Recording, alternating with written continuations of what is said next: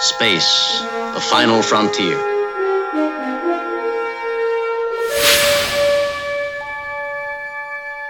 These are the voyages of the starship Enterprise.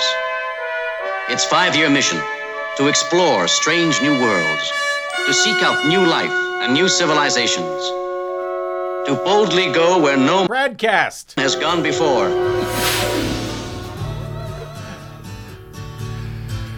This is kind of like uh, fan service, but it's Desi service. yes, we'll talk about it for you, Desi Doyen. Well, I don't know why I came here tonight. I guess that's why I came I here. got the feeling that something ain't right. No, it ain't. I'm so scared in case I fall off my chair. And I'm wondering how I'll get down the stairs. Clowns to the left of me, jokers to the right. Here I am, stuck in the middle with you. Here I am. Here we are from Pacifica Radio in Los Angeles. This is the BradCast as heard on KPFK 90.7 FM in LA. Also in Red Bluff and Redding, California on KFOI, Round Mountains KKRN, and Eureka's KGOE. Up in Oregon on the Central Coast on KYAQ, Cottage Grove's KSO, Eugene's KEPW. Lancaster, Pennsylvania's WLRI, Maui, Hawaii's KAKU, Columbus, Ohio's WGRN, Palenville, New York's WLPP, Rochester, New York's WRFZ, down in New Orleans on WHIV, out in Gallup, New Mexico on KNIZ, Concord, New Hampshire's WNHN, Fayetteville, Arkansas's KPSQ, in Seattle on KODX, Janesville, Wisconsin's WADR, and Minneapolis, St. Paul's AM 950 KTNF. We also stream coast to coast and around the globe every day on the internets, on the Progressive Voices channel, Netroots Radio, Radio for Humans, FYI Nation, NicoleSandler.com, Radio Free Brooklyn, Workforce Rising, No Lies Radio, Verdant Square Radio, and Detour Talk. Blanketing Planet Earth five days a week. I'm Brad Friedman, your friendly investigative blogger, journalist, troublemaker, muckraker, and all around swell fellow, says me from BradBlog.com. Thank you very much for joining us today. Okay, and, and I'm, uh, you know, I am begrudgingly covering this story today, Desi Doyen. Just mostly for you, as I said at the opening, as as AP covers it today, Hollywood's Captain Kirk, 90-year-old William Shatner, blasted into space Wednesday in a convergence of science fiction and science reality, reaching the final frontier aboard a ship built by Jeff Bezos' Blue Origin company. The Star Trek actor and three fellow passengers hurtled to an uh, an altitude of 66 and a half miles over the West Texas desert in the fully automated capsule.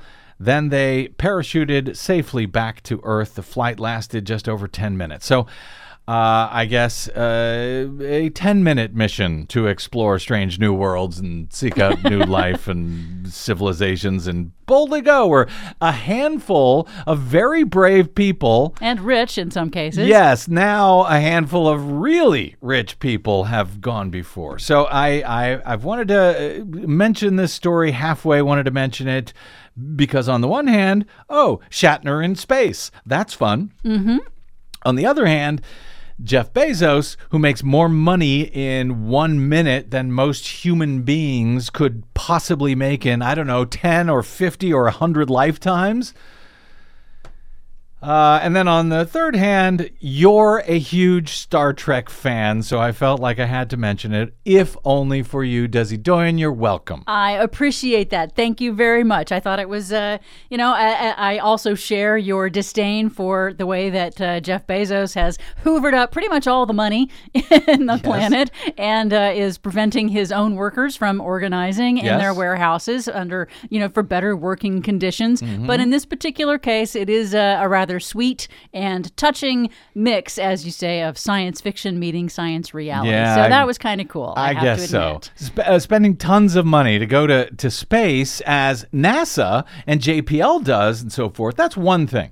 We learned all kinds of science from that. Oh yeah, I mean there's- there's Bezos no s- couldn't even do this without what NASA has already done, courtesy of the U.S. taxpayer. So. Well, of course, but the, and and there's no science here. I mean, how how much money could Jeff Bezos, uh, you know, be giving instead instead of this, giving to save the planet instead of sending up old TV stars to look at it in three minutes of of weightlessness? Am I too much of a curmudgeon today?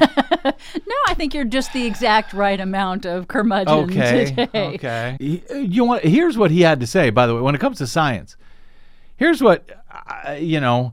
Some people are saying, well.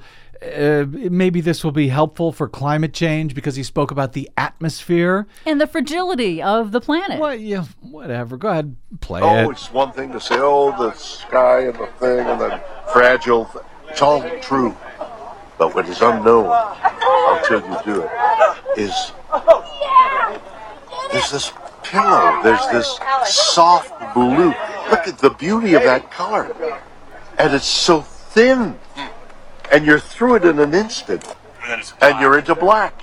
And you're into, uh, you know, it's, uh, it's mysterious and galaxies and things.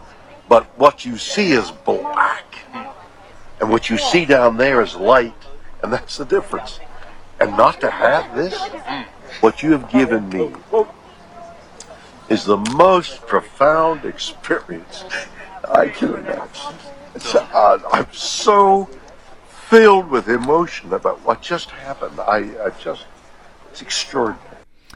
So there you go. Yeah, well, I am happy for William Shatner, Uh-huh. who, by the way, traveled for free. Yeah. He got Yeah, a free ride yeah. on that one. Yeah. Um, I hope that he will use this newfound perspective to help raise awareness among people of climate change and the fragility of our tiny, thin atmosphere that is the only thing that protects us from the vacuum of space. We are the oasis of the universe. And I don't know that people understand that. So hopefully, something good can come of this huge waste of money uh, on this joyride for a TV star, um, that it can help people understand that. And then take action in their own lives to make us do stuff to protect it. So you have squeezed something worthwhile Some value. out of this uh, adventure. Yes, I have. Uh, and you're right. He got to go for free as a gift uh, from Jeff Bezos, uh, whose workers are constantly fighting for, you know, decent working conditions. The right to go to the bathroom and have a break.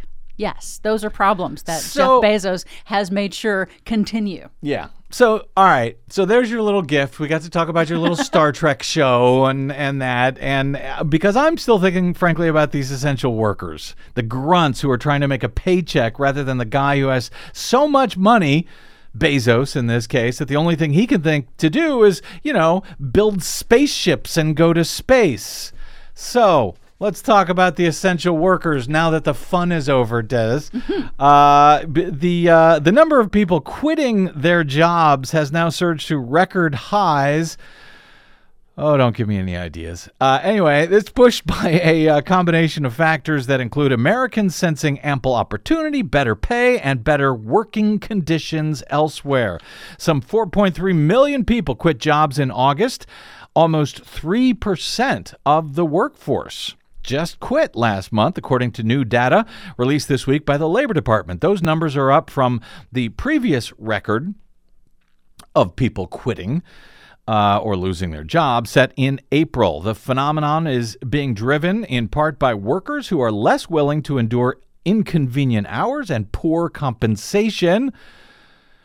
According to the Washington Post, they are quitting instead to find better opportunities. According to the report, there were a near record 10 uh, about 10 and a half million job openings in the country at the end of August. This gives workers enormous leverage as they look for a better fit. Normally, churn in the labor market reflects workers feeling more confident in the economy, willing to risk the security of their current job for a new opportunity, but the scale of these new changes and the larger economic transition they signal has added an element of unpredictability. Workers and employers are reassessing their approaches amid a continually evolving public health threat. Get to that more in a moment. Many businesses say they're finding this new dynamic uh, challenging as they struggle to retain employees. Some businesses have found success by increasing pay and know? compensation, right? What an idea. But here's what uh, caught my eye. The, the bulk of the rapid changes, according to the Labor Department data, are in restaurants, bars, hotels, retail. The pandemic has obviously been extremely disruptive to the labor market, though the pressures have changed over the past 18 months. In March and April of 2020, more than 20 million workers lost their jobs. At one point, more than 1 million workers were being laid off each and every day because companies were forced to shutter uh, because of the crashing economy from COVID. The jobless rate has improved since the spring of 2020, but according to Washington Post, leverage has shifted from employers to employees as the pandemic helped draw attention to the plight of low wage workers. Well, I hope it has including health concerns for those workers amid the rise of the coronavirus's Delta variant.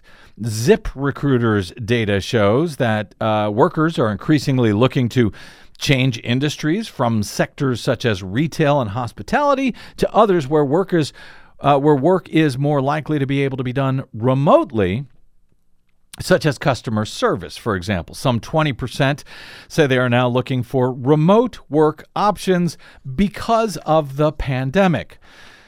Now, citing this uh, same information, the same statistics from the Labor Department, TPM's Nicole LaFond observes that the workforce shortage is primarily attached to the burnout that COVID 19 placed and continues to place on essential workers who have determined in recent months that the challenges and low wages in the restaurant and service industry where workers are often forced to be face to face with customers from the public who may not be uh, inclined to wear masks, much less be vaccinated, are now outweighing the drive for a steady paycheck. They would rather quit than deal with this and deal with these people who are, you know, threatening their health and their life and the health and life of their families.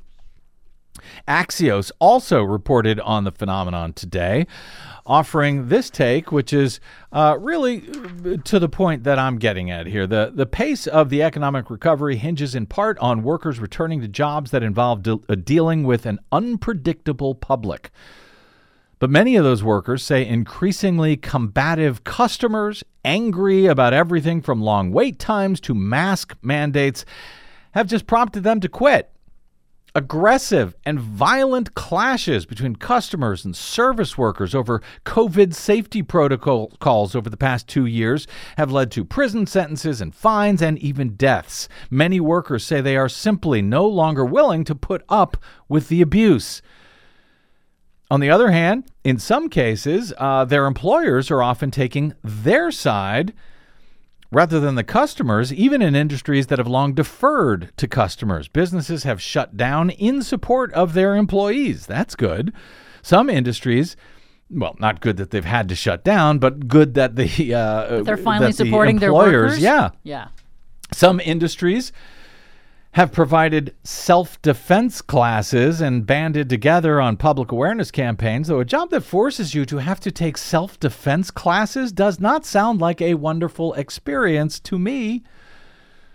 Restaurants and bars are still about 1 million jobs short of pandemic level, with more than two thirds of restaurant workers saying customer behavior is a factor in the industry's labor shortage. Yeah, that who would want to work with these people uh, you know at, at bars and restaurants Look, at this working point with the public was already not an easy job, just, you know, newsflash there. But it's gotten even worse. Something about the pandemic has just broken a certain segment of America. melissa swift u.s transformation leader at mercer a, cons- a business consulting firm says because con- consumers were so used to a quote fric- frictionless economy before the pandemic Apparently, there was no tolerance for any slowdowns in service as businesses opened back up. Uh, class, she says, also comes into play. Technology has insulated the upper classes from the physical labor that enables their lifestyle. A former bartender, for example, from West Virginia told Axios, quote, I was extremely lucky to work in a place where the employer treated the employees well and everyone made excellent money. She said it was customers who made her finally quit. What really hurts, she noted, was that, uh, quote, the same people whining about people on unemployment were the same people who would come in and treat the people actually working like crap. Casey Carville, who runs a group of nonprofit veterinary uh, uh, veterinary clinics in Texas, said, "quote As an essential business, we continued to work tirelessly through the entire pandemic.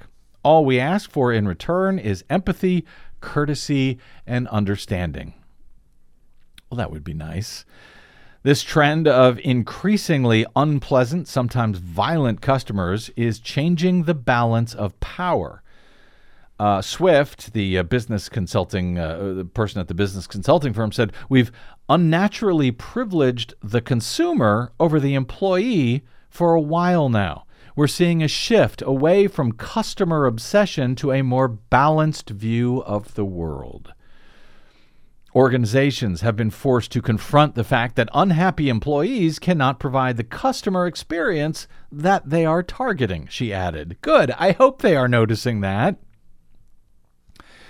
If consumer behavior doesn't improve, more workers may leave, says Axios, putting the workers who stay uh, in their jobs at even more risk of abuse and placing even greater challenges on businesses to operate. Workers' fear, however, uh, I'm sorry, workers' fears, however, would likely abate if more Americans get vaccinated and the risk of getting infected on the job therefore declines. That would also allow businesses and local governments to ease up on mask mandates that workers are often tasked with enforcing, and those same people who haven't gotten vaccinated oppose.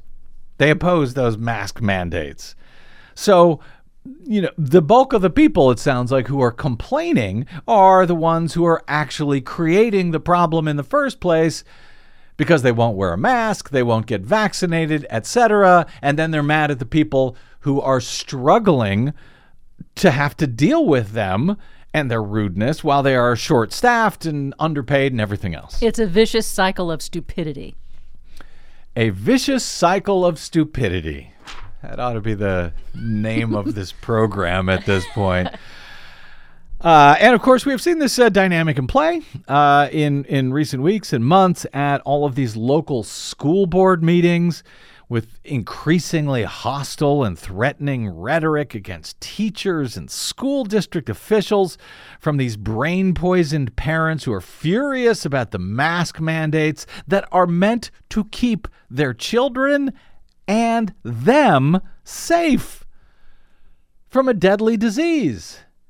It's just it's, it's insane. At the same time, we, we've seen and heard much less uh, from college and university systems where professors and other faculty are now finding themselves uh, really at the whim of Trumpy governors uh, if they happen to be unlucky enough to work in a red state. These Trumpy governors who are either banning uh, mask and or vaccine requirements statewide or uh, boards of regents who run the universities who are refusing to answer to the demands of their own faculty, who are requesting that they be protected in their own classrooms. So, with so many job openings in retail businesses, you know, it's not all that difficult to to sort of quit one bartender job at one place where the employer does not look out for their employees and find another where the business owner is willing uh, you know, to, to take care of the employees. It is not quite so easy, however, for professors at colleges and universities to move from one job to another job. And now some of them, largely in states where mask and vaccine requirements are being barred, some of these folks are now speaking out and they are taking matters into their own hands in their own classrooms where they can. Let's take a quick break here. We'll be joined uh, by a, uh, a state president of uh, the American Association of University Professors to discuss what higher learning instructors are now facing, what they're contending with, uh, even as it doesn't, you know, receive quite as much coverage as those angry parents who are fighting against public health mandates at local school district meetings or against uh, TV stars being shot into space. Dr. Matthew Boedy joins me next on the BradCast to talk about all of this. I'm Brad Friedman. Don't touch that dial.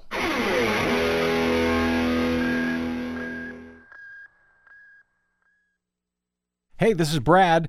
Please consider supporting whichever progressive media outlet is supporting you and the things that you care about.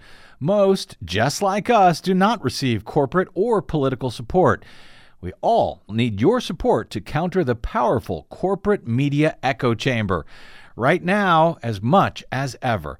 If you choose to support us, you can do it really easily, safely, and quickly via bradblog.com slash donate. From Desi Doyen and myself, thank you.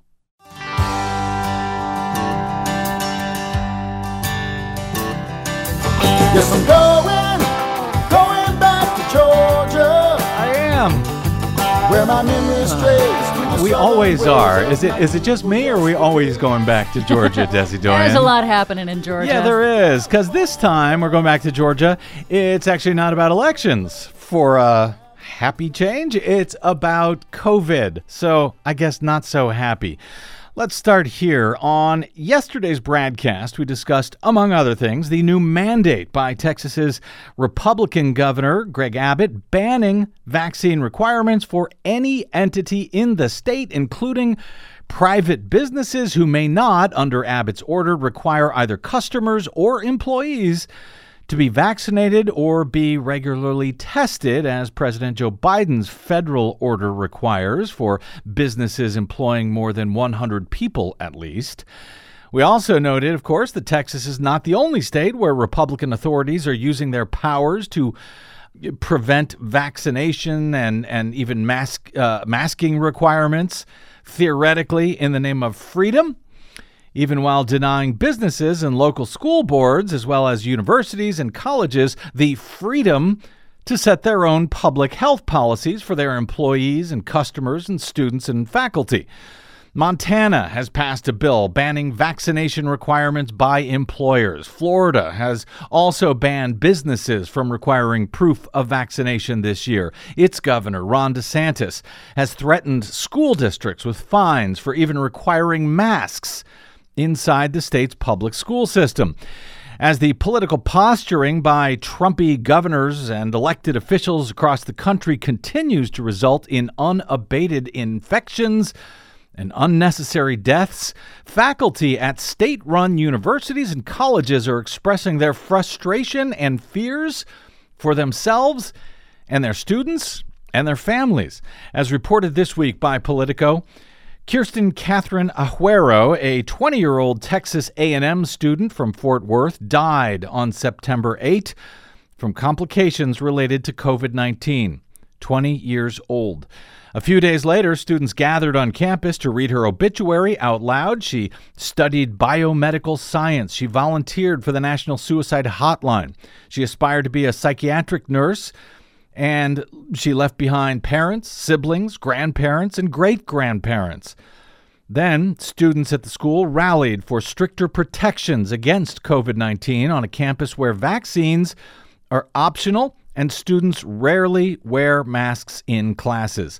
Their protest is one of many now taking place on campuses across the country as the political fault line over COVID protocols that has cleaved red and blue states extends to colleges and universities, with some enacting strict virus protections, more in line with CDC guidance, and others remaining lax. Thousands of students and educators are pleading with college, state, and federal leaders for tighter COVID 19 safety measures on campus in response to campus deaths, widespread outbreaks, and growing fears of both. In Texas, their answer appears to have come from Governor Abbott's mandate this week banning vaccine requirements of any kind anywhere in Texas. In Mississippi, according to Politico, the State Board of Higher Education said in August that colleges could mandate COVID 19 vaccines, though none took the opportunity at the time. Universities maintained they did not have the authority for a requirement. Student and faculty continued to push university leaders there for a mandate. Mississippi State University's Faculty Senate voted last month to support requiring the vaccine, as did the student and faculty senates at the University of Mississippi. That should have been encouraging, given that the State Board of Higher Education had already decided that state universi- universities indeed could do so if they wished. But soon after those votes were taken, the same State Board of Higher Education that voted uh, to allow such mandates changed their mind. They voted to ban colleges from requiring the COVID 19 vaccine, a reversal of its policy from just one month before. None of the board members, I should note, were made available to Politico to explain that reversal.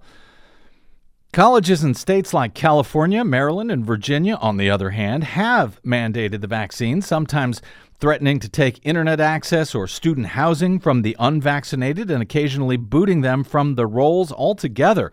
But other states like Texas and Mississippi and Florida, Tennessee, and Georgia have outlawed or discouraged vaccine mandates or universal mask wearing, both on and off campus. Pleas from campuses for more protections continue to escalate as the semester now grinds on, forcing educators and students to amp up their calls for action. In September, eight chapters of the American Association of University Professors urged Congress to step in, saying they were getting no traction, no traction at all with state and university leaders. Though good luck winning traction among Republicans in Congress, hoping to curry favor with Donald Trump in the Senate to good luck getting them to take any action at all on this issue. Some professors in Georgia are now simply refusing to teach under lax COVID 19 rules. Others are pleading with their school administrators to even allow mask mandates, never mind vaccines. Others are now saying they will defy the anti masking mandates instituted by the University System of Georgia.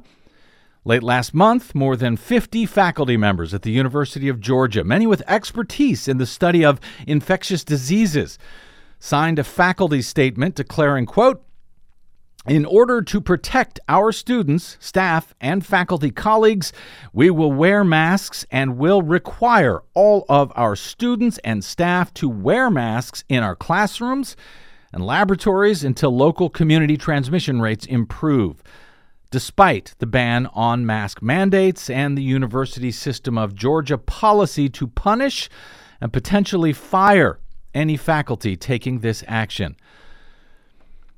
American Association of University Professors President Irene Mulvey said in a recent interview, quote, "We're just at a level of frustration that I've never seen before. Everyone's fighting the same battle, and that is for common sense rules to end the pandemic and keep people safe," adding that she has not seen a similar unified uprising of professors across the country since McCarthyism's threat to academic freedom back in the 1950s. We're just trying to find ways to shout into the wind at this point, said Dr. Matthew Boedy, the president of Georgia's American Association of University Professors Conference. He's also a professor at the University of North Georgia. The only lever we had was public attention and mass movement, he said. Well, I can relate. And whenever I hear a group of folks trying to find ways to shout into the wind, to raise awareness of their righteous cause, particularly one that includes the threat of sickness and death to them and their families, well, that catches our attention here on the BradCast. Joining us now to shout a bit louder into the wind, perhaps, is Dr. Matthew Boedy from the University of North Georgia in Gainesville, where he teaches rhetoric and composition while also serving as president of the Georgia State chapter of the AAUP a national organization exclusively representing the interests of all college and university faculty members. Professor Boedy, welcome to the BradCast, sir. I'm happy to be here. Thanks for having me. So, uh, help me understand this uh, math, if you will, of what's going on right now in Georgia at its university system, uh, where faculty members are arguably committing an act of defiance, uh, uh, some of them, never mind uh, vaccine requirements. They're they're simply requiring masks in their own classrooms. Where is the blockade for this? Is this at the university level in Georgia? Is this due to uh, anti-masking mandates from the governor? What what's the actual problem here with these professors doing this? The university system is overseen by the Board of Regents, which is a 19 member board uh, mm-hmm. uh, that is uh, appointed by a series of governors, and they generally follow the governor's wishes in terms of policies. They bucked the governor, that is, they, they uh, pushed him aside last year and gave us a mask mandate when the governor, Brian Kemp, said he did not want any mask mandates. Mm-hmm. But then uh, in June, when cases started to go down, they said, well, we're not going to have one. Uh, then Delta came, and we desperately needed one, and they refused to have one because they weren't going to, um, you know, push aside the governor a second time, especially in terms of how heated it has gotten. So the the lack of mandate comes from the Board of Regents, but they are very connected to the governor, who of course has banned uh, mass mm-hmm. uh, or bans mass mandates uh, around the state. And and again, the the Board of Regents is appointed by uh, by who? The governor, right. So there are 19 members, and they are on stages of seven years or so. But the current governor, I think, has uh, appointed seven or eight. So he has a lot of friends on it already um, and he is generally working with them to get what he wants done. And and what are the potential penalties then for these uh, faculty members who wrote this letter? About fifty of them I mentioned uh, who said we're going to do this. We're going to make this a requirement in our classrooms anyway. What what are they actually facing, and have any of them uh, actually been punished so far for doing so? Well, in theory, yes. There could be a series of levels of discipline all the way up to um, you know ending of employment. I, I doubt that will happen. Uh, a written letter reprimand. You know, mm-hmm. these 50 professors at the University of Georgia, of course, are banding together so that not one individual can be punished, or you would mm-hmm. have to select one to do so. And I, honestly, I, I have not heard of any punishment so far uh, mm-hmm. with these mask mandates, and I, I honestly I don't expect any because I don't think the university system nor the University of Georgia, where these professors work, want to draw more attention to the deplorable policies they have in place, and that would just add to the fire. Uh, so, if a few more students are wearing masks in their class, I, I think they're privately happy with that. But I, I, I don't think they're going to do anything to them. You know, as a, uh, a rhetoric and a composition expert, uh, Dr. Boedy, are, are, you struck, as I am, by these uh, by these claims from the right in opposition to quote mandates, mandates of any sort from uh, governmental bodies? even as they seem to support what appear to me to be mandates that schools and, and even private businesses may not require masking or vaccination for students, employees, or customers. It, it, it all kind of feels a bit Orwellian to me. I don't know. You're the expert, but aren't these mandates as well uh, c- coming from uh, government governmental bodies essentially? Oh yes. Uh, the groups on the right and politicians on the right are using words uh, to get what they want and so they will use words in opposite of their intended meaning or their usual meaning to get what they want. They mm-hmm. don't like mandates, but they'll offer ma- or push mandates in, a, in another way. It mm-hmm. is truly cognitive dissonance, and it just shows the ways in which this is not driven by science. It's not driven by common sense. It's not even driven by any type of logic that I can follow. Because if you speak to these people, they just change in any direction that is against what you're saying. um, so, as a rhetoric teacher. I'm teaching a class currently on misinformation, and I'm doing that for this reason. It, it's just really difficult to get beyond uh, the cognitive dissonance, and I'm trying to teach people not just to recognize it, but to find rhetorical ways to persuade people who seem not want to be persuaded.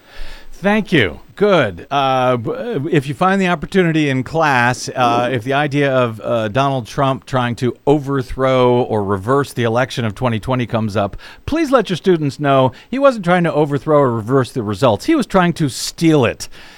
just on a uh, yes, coup retort- is the word I think you're looking for. There. Thank yeah. you there. Uh, anyway, uh, back to the topic uh, at issue. I, I uh, you, you mentioned in Politico, you're you're sort of shouting into the wind at this point, and I don't know if that's on.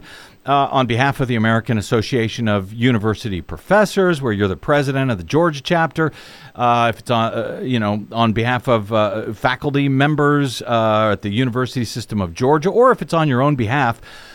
But since you're shouting, what are you shouting specifically for, and who would be the official body to respond uh, to respond to those shouts um, for for the faculty members that you represent?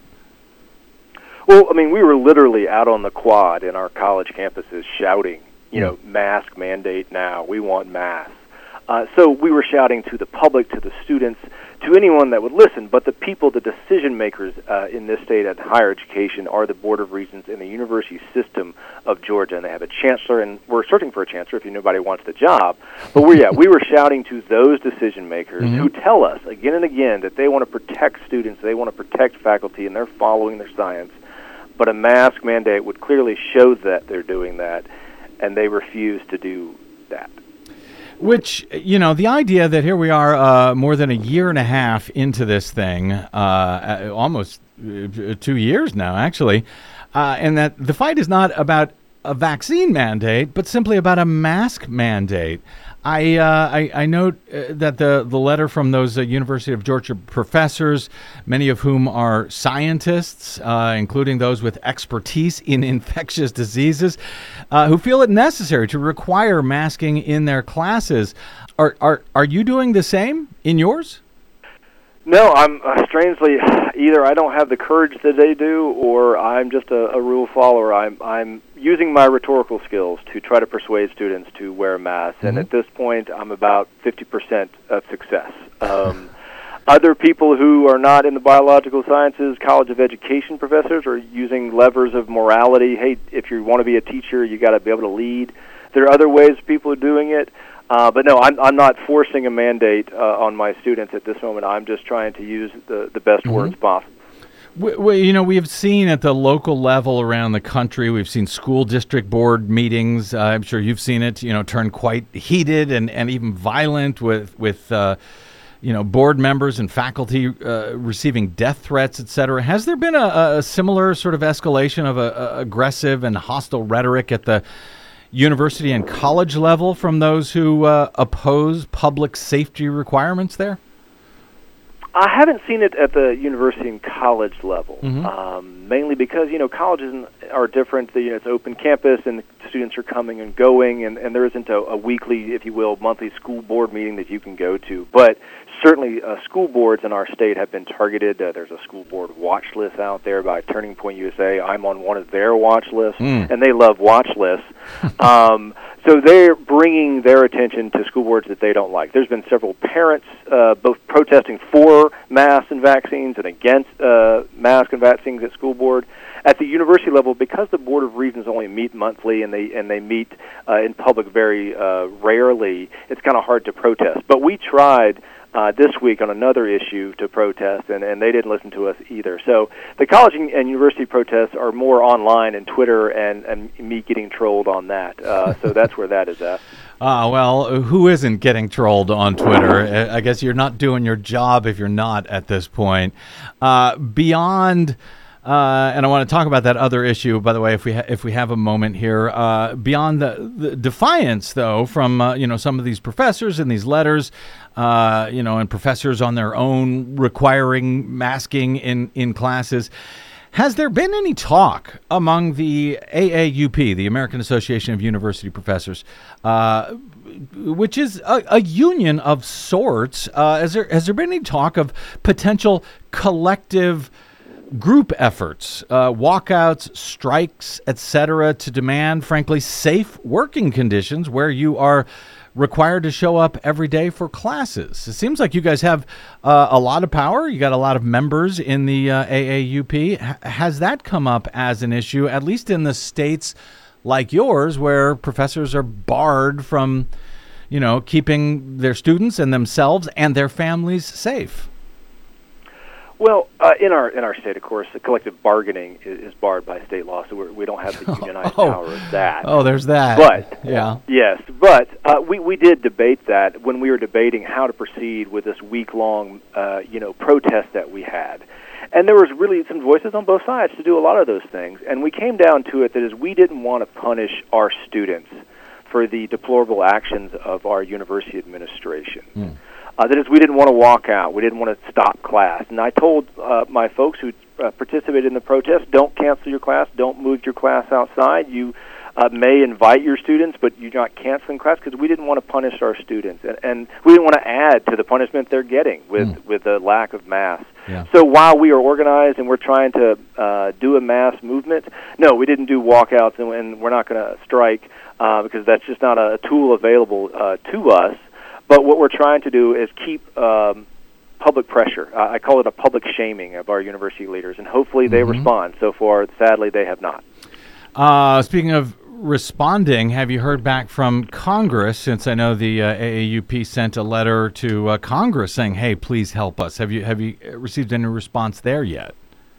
Yeah, I've written, uh, met with several uh, Georgia representatives, uh, both Democrat and Republican, uh, and the Democrats have taken upon themselves to do some more work. They've contacted the Federal Department of Education to see if we can get colleges and universities under Biden's federal vaccine mandate, and they think there's a route to do that. I don't think it has to go through Congress uh, in terms of your introduction. I think it's a regulatory thing, Ah. and so we're we're anticipating uh, something happening with that. You know, we're we're hoping for that. I'm not suggesting I know what's going to happen, uh, but on the on two days after we we you know had the Democrats uh, say that the Georgia House GOP caucus signed a letter uh, to the Department of Education saying we're against vaccine mandates. And oddly, one of those congressmen who signed the letter called me today and wanted to talk about the vaccine mandate. And I go, "Did you sign the letter?" And he goes, "Well, you still talk about it." I'm like, "Okay." Um, Wow. So what I'm getting at is, yes, it is certainly a divided partisan issue, and I'm hoping it doesn't have to go through Congress to get us a vaccine mandate. Uh, I'm hoping they can do it through the regulatory executive order uh, that President Biden signed. I hope so too. Uh, I know that uh, you've been uh, keeping your own uh, Google document, uh, Matthew Boedy, uh, tracking infections at the University of Georgia system. Looks like going back to uh, December of last year, infections uh, at the at, uh, at the University of Georgia system, a Georgia campus COVID count. Uh, are those numbers? Uh, what are you learning from that? Are they at least trending down in recent months? What have you discovered tracking the information going back uh, to December of last year there? Well, I mean, yeah, it goes back to the beginning of the pandemic. And what I found, uh, of course, is that, yes, at the beginning of each semester, there's a large spike, uh, both in last August, last January, and, and in this August. And, and so we knew that was coming this August. We will, ha- will we have one in January? I don't know. There's more people getting vaccinated. But the spikes have, have always occurred, and cases have gone down, you know, week five or six into the semester, and we're experiencing that now. But the idea that somehow, uh, as the university system has said, it's not being transmitted in classrooms, and that's what they're happy with. I'm like, it's being transmitted everywhere else, and they're going on and off campus, and they're going back home, and they're going into their dorms. Uh, Georgia Tech used to tell us which building the cases were infected in, so we knew it, it was a sorority house or we knew it was a dormitory. Now they don't do that. But what I'm what I'm getting at is the the trends are it's all over campus. It's it doesn't matter if it's in classrooms or Uh-huh. not. Uh, so lack of masks, lack of social distancing, just lack of um, awareness of, of the issue, and of course the vaccine rates in Georgia are terribly low, especially for the typical college student age. I think they're the lowest in the age range. So, and that's not going up anytime soon. So we desperately need uh, uh, vaccine mandates. Like they have at the private schools in Georgia that are suffering, or not suffering, but having less cases than we do. Oh, Brian Kemp has not yet uh, uh, issued a mandate that uh, private schools may not require vaccines. Well, I don't know if you want to piss off Emory because they're the big science people, but hey, you can try. Okay. Uh, does uh, by the way, you know, you're keeping this Google document. You're a, a, a, a associate professor of rhetoric and composition. Does the univer- and you're tracking the infection rate at the University of Georgia system? Doesn't UGS track this on its own? no. Uh, they said that at the beginning of the pandemic that their statewide, their university system offices would not be tracking it, and they were leaving up to individual schools to track it. And that has become a wild west of how reports get done and where they're posted and how they're posted. And I certainly may be the only person in the state tracking a statewide COVID count that I, you know, that I'm aware of. And so that's just the sad state of public health here in Georgia, led by a governor who won't take serious steps to address uh, the pandemic in the last 18 months. That is extraordinary. Uh, lastly, and this is sort of a separate outrage, and, and I know you got to get going shortly, but I, I, I saw this on your Twitter feed. I wasn't aware that this was coming up today, but apparently it has. I noticed you've been tweeting out today that as of today, the the University System of Georgia, the same system we're talking about here, governed by the Board of Regents, uh, many of whom are appointed by Governor Brian Kemp, has apparently ended, if I understand this correctly, uh, ended the tenure system at Georgia's public universities. Do I understand that correctly? And if so, what exactly does that mean now for both uh, previously tenured and non-tenured professors in uh, in your system? What we have now is tenure in name only. So they didn't delete the word from all the policies. They erased the due process protections for a particular group of professors, ending, if you will, tenure protections for them. Mm. So the dominoes can certainly fall after that to the rest of us. Uh, but it is, yes, the death of tenure and due process in Georgia, and tenure and its sister academic freedom are the bedrock principles to higher education, and Georgia just dynamited those things today. Um, and so the AUP, the national group, is working toward adding the University System of Georgia to their censure list. They don't usually censure systems, but this is a system wide policy that they passed today. And they passed it without uh, few changes at all, and there was a large protest outside the meeting, and there's been protests for weeks uh, in terms of emails, uh, and they refused to listen to us. So it, it's a dark day here in Georgia higher education. It's been a dark weeks or months for now. Um, and this is just a, a, a huge gut punch to those of us who've been fighting for COVID regulations. Um, and doing it now is just, um, mm. it's really just uh, tragic. Well, uh, it is indeed, and I'll, I'll, tell you, I do appreciate folks like yourself uh, who are speaking up. Uh, even if you're shouting into the wind, uh, you caught our attention, so hopefully we can help uh, get the word out a little broader. We actually cover Georgia quite a bit on this program. We're a national program, but we cover Georgia quite a bit because guess what? We cover elections very, very closely, and for some reason we've had our eyes on Georgia now for many, many years because of it. Well, I, but I, you know, I thank you, uh, uh, Dr. Boedy, for uh, speaking out, for trying to get folks' attention. I hope you can actually push. I know you don't want to punish the students. Um, but you know, even uh, a, a one-day walkout, you know, might get some attention to your cause um, because it's a righteous one, as I said, and it's uh, to protect the health of uh, students, yourselves, your family, and um, it's dark and outrageous that you even have to go through this. So, uh, thank you for doing it, Dr. Matthew Boedy of the University of North Georgia in Gainesville. Uh, he's also president of the Georgia State chapter of the American Association of University Professors. You can uh, troll him on the Twitters if you like. He is Matthew Boedy. That's spelled B O E D Y. Dr. Boedy, greatly appreciate you joining us today on the BradCast, sir. You're welcome. Talk to you later. Okay, quick break. And Des, looks like there's some breaking news that I think you're going to like. Oh, good. Uh, that's been coming in as I've been speaking with the professor there. Uh, that's straight ahead on the BradCast. I'm Brad Friedman.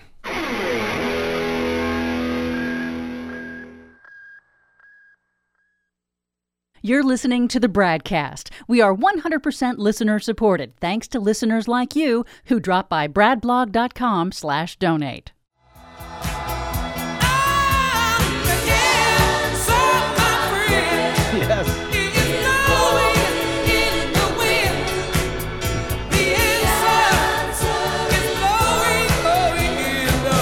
Yes, maybe so. Hopefully so. Welcome back to the BradCast. Brad Friedman from BradBlog.com. We've been covering, of course, uh, the oil spill off the coast of Orange County down here in Southern California.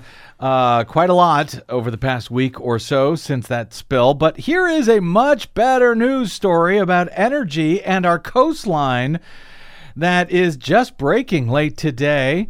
The Biden administration announced on Wednesday a plan to develop large scale wind farms, Des, I know. along nearly the entire coastline of the United States. The first long term strategy from the government to produce electricity from offshore turbines. Speaking at a wind power industry conference in Boston, Interior Secretary Deb Haaland said her agency will begin to identify, demarcate, and hope to eventually lease federal waters in the Gulf of Mexico, Gulf of Maine, off the coasts of the mid Atlantic states, North Carolina, South Carolina, California, and Oregon to wind power developers by 2025. The announcement came months after the Biden administration approved the nation's first commercial offshore wind farm off the coast of Martha's Vineyard in Massachusetts and began reviewing a dozen other potential offshore wind projects along the East Coast. On the West Coast, the administration has approved opening up two areas off the shores of central and northern California. Oh, good. Not down here in Southern California. it's an eyesore uh, for a commercial wind power development. Taken all together, the actions represent the most forceful push ever by the federal government to promote offshore wind development. This is a huge deal and a wonderful deal because remember, when it comes to offshore wind, there is zero danger of an oil spill of any kind. We won't have any wind spills that we have to worry wind about. spills at all. And the other part is that this will generate a bazillion jobs. Okay, I don't know how many exactly a bazillion. bazillion. It says here in the New York Times a, bazillion. bazillion, two and a half bazillion. Because, for example, New Jersey is already developing new manufacturing uh, plants for wind turbines. They're bringing over European firms that are experienced in offshore wind because, of course, the U.S. has failed to develop its own offshore We wind. We have fallen behind, so we've now got to go to foreigners to exactly. build wind off our coast. We have fallen that far behind. However, New Jersey, for example, has started to create what is basically a manufacturing hub for the northeastern offshore wind industry. So, uh, following that model, that means that there will also be new manufacturing hubs for all of these states when they do have these uh, these uh, uh, fields determined by the Interior Department. So that will generate jobs and that will generate and sort of revive U.S. manufacturing and U.S. industrial policy, which we haven't had in decades. Yeah, maybe, but I heard over the past few years uh, that you know when the wind isn't blowing, you can't watch TV.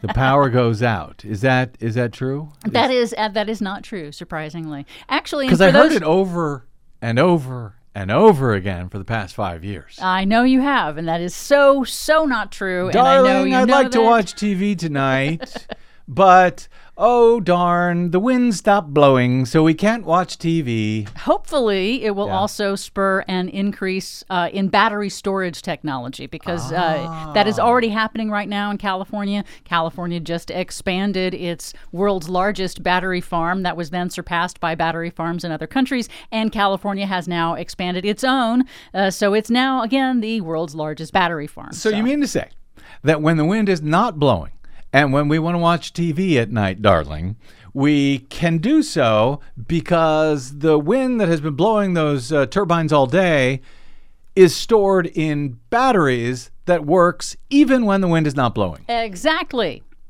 That's how that works. Someone should apply that to uh, solar power because I understand at night, no, you know, there's no sun, so we can't watch TV at night or whatever that is. Yeah, so the developing battery storage industry is also booming in the United States. And what about all those birds? I understand that all the birds are going to die from all the wind farms. Well, if you actually look at the U.S. Geological Survey's studies on what kills birds, it turns out that buildings, glass buildings, and house cats, and the oil and gas industry, surprisingly, are the biggest killers of birds by orders of magnitude larger than wind turbines. really, that's Yes. so strange because I don't recall Donald Trump over the past five years when he would talk about how darling he couldn't watch TV and how there was just so many birds under those uh, wind turbines. I don't remember him mentioning that uh, the oil and gas companies kill the birds. Yeah, well, Donald Trump is an idiot. What? I had no idea. Uh, the uh, Dan Reicher, Reicher, Reicher, I don't know, who uh, served as Assistant Secretary at the Department of Energy in the Clinton administration. He now advises Magellan Wind, which develops uh, projects with offshore floating turbines. Says, "quote This is a very big." Big deal.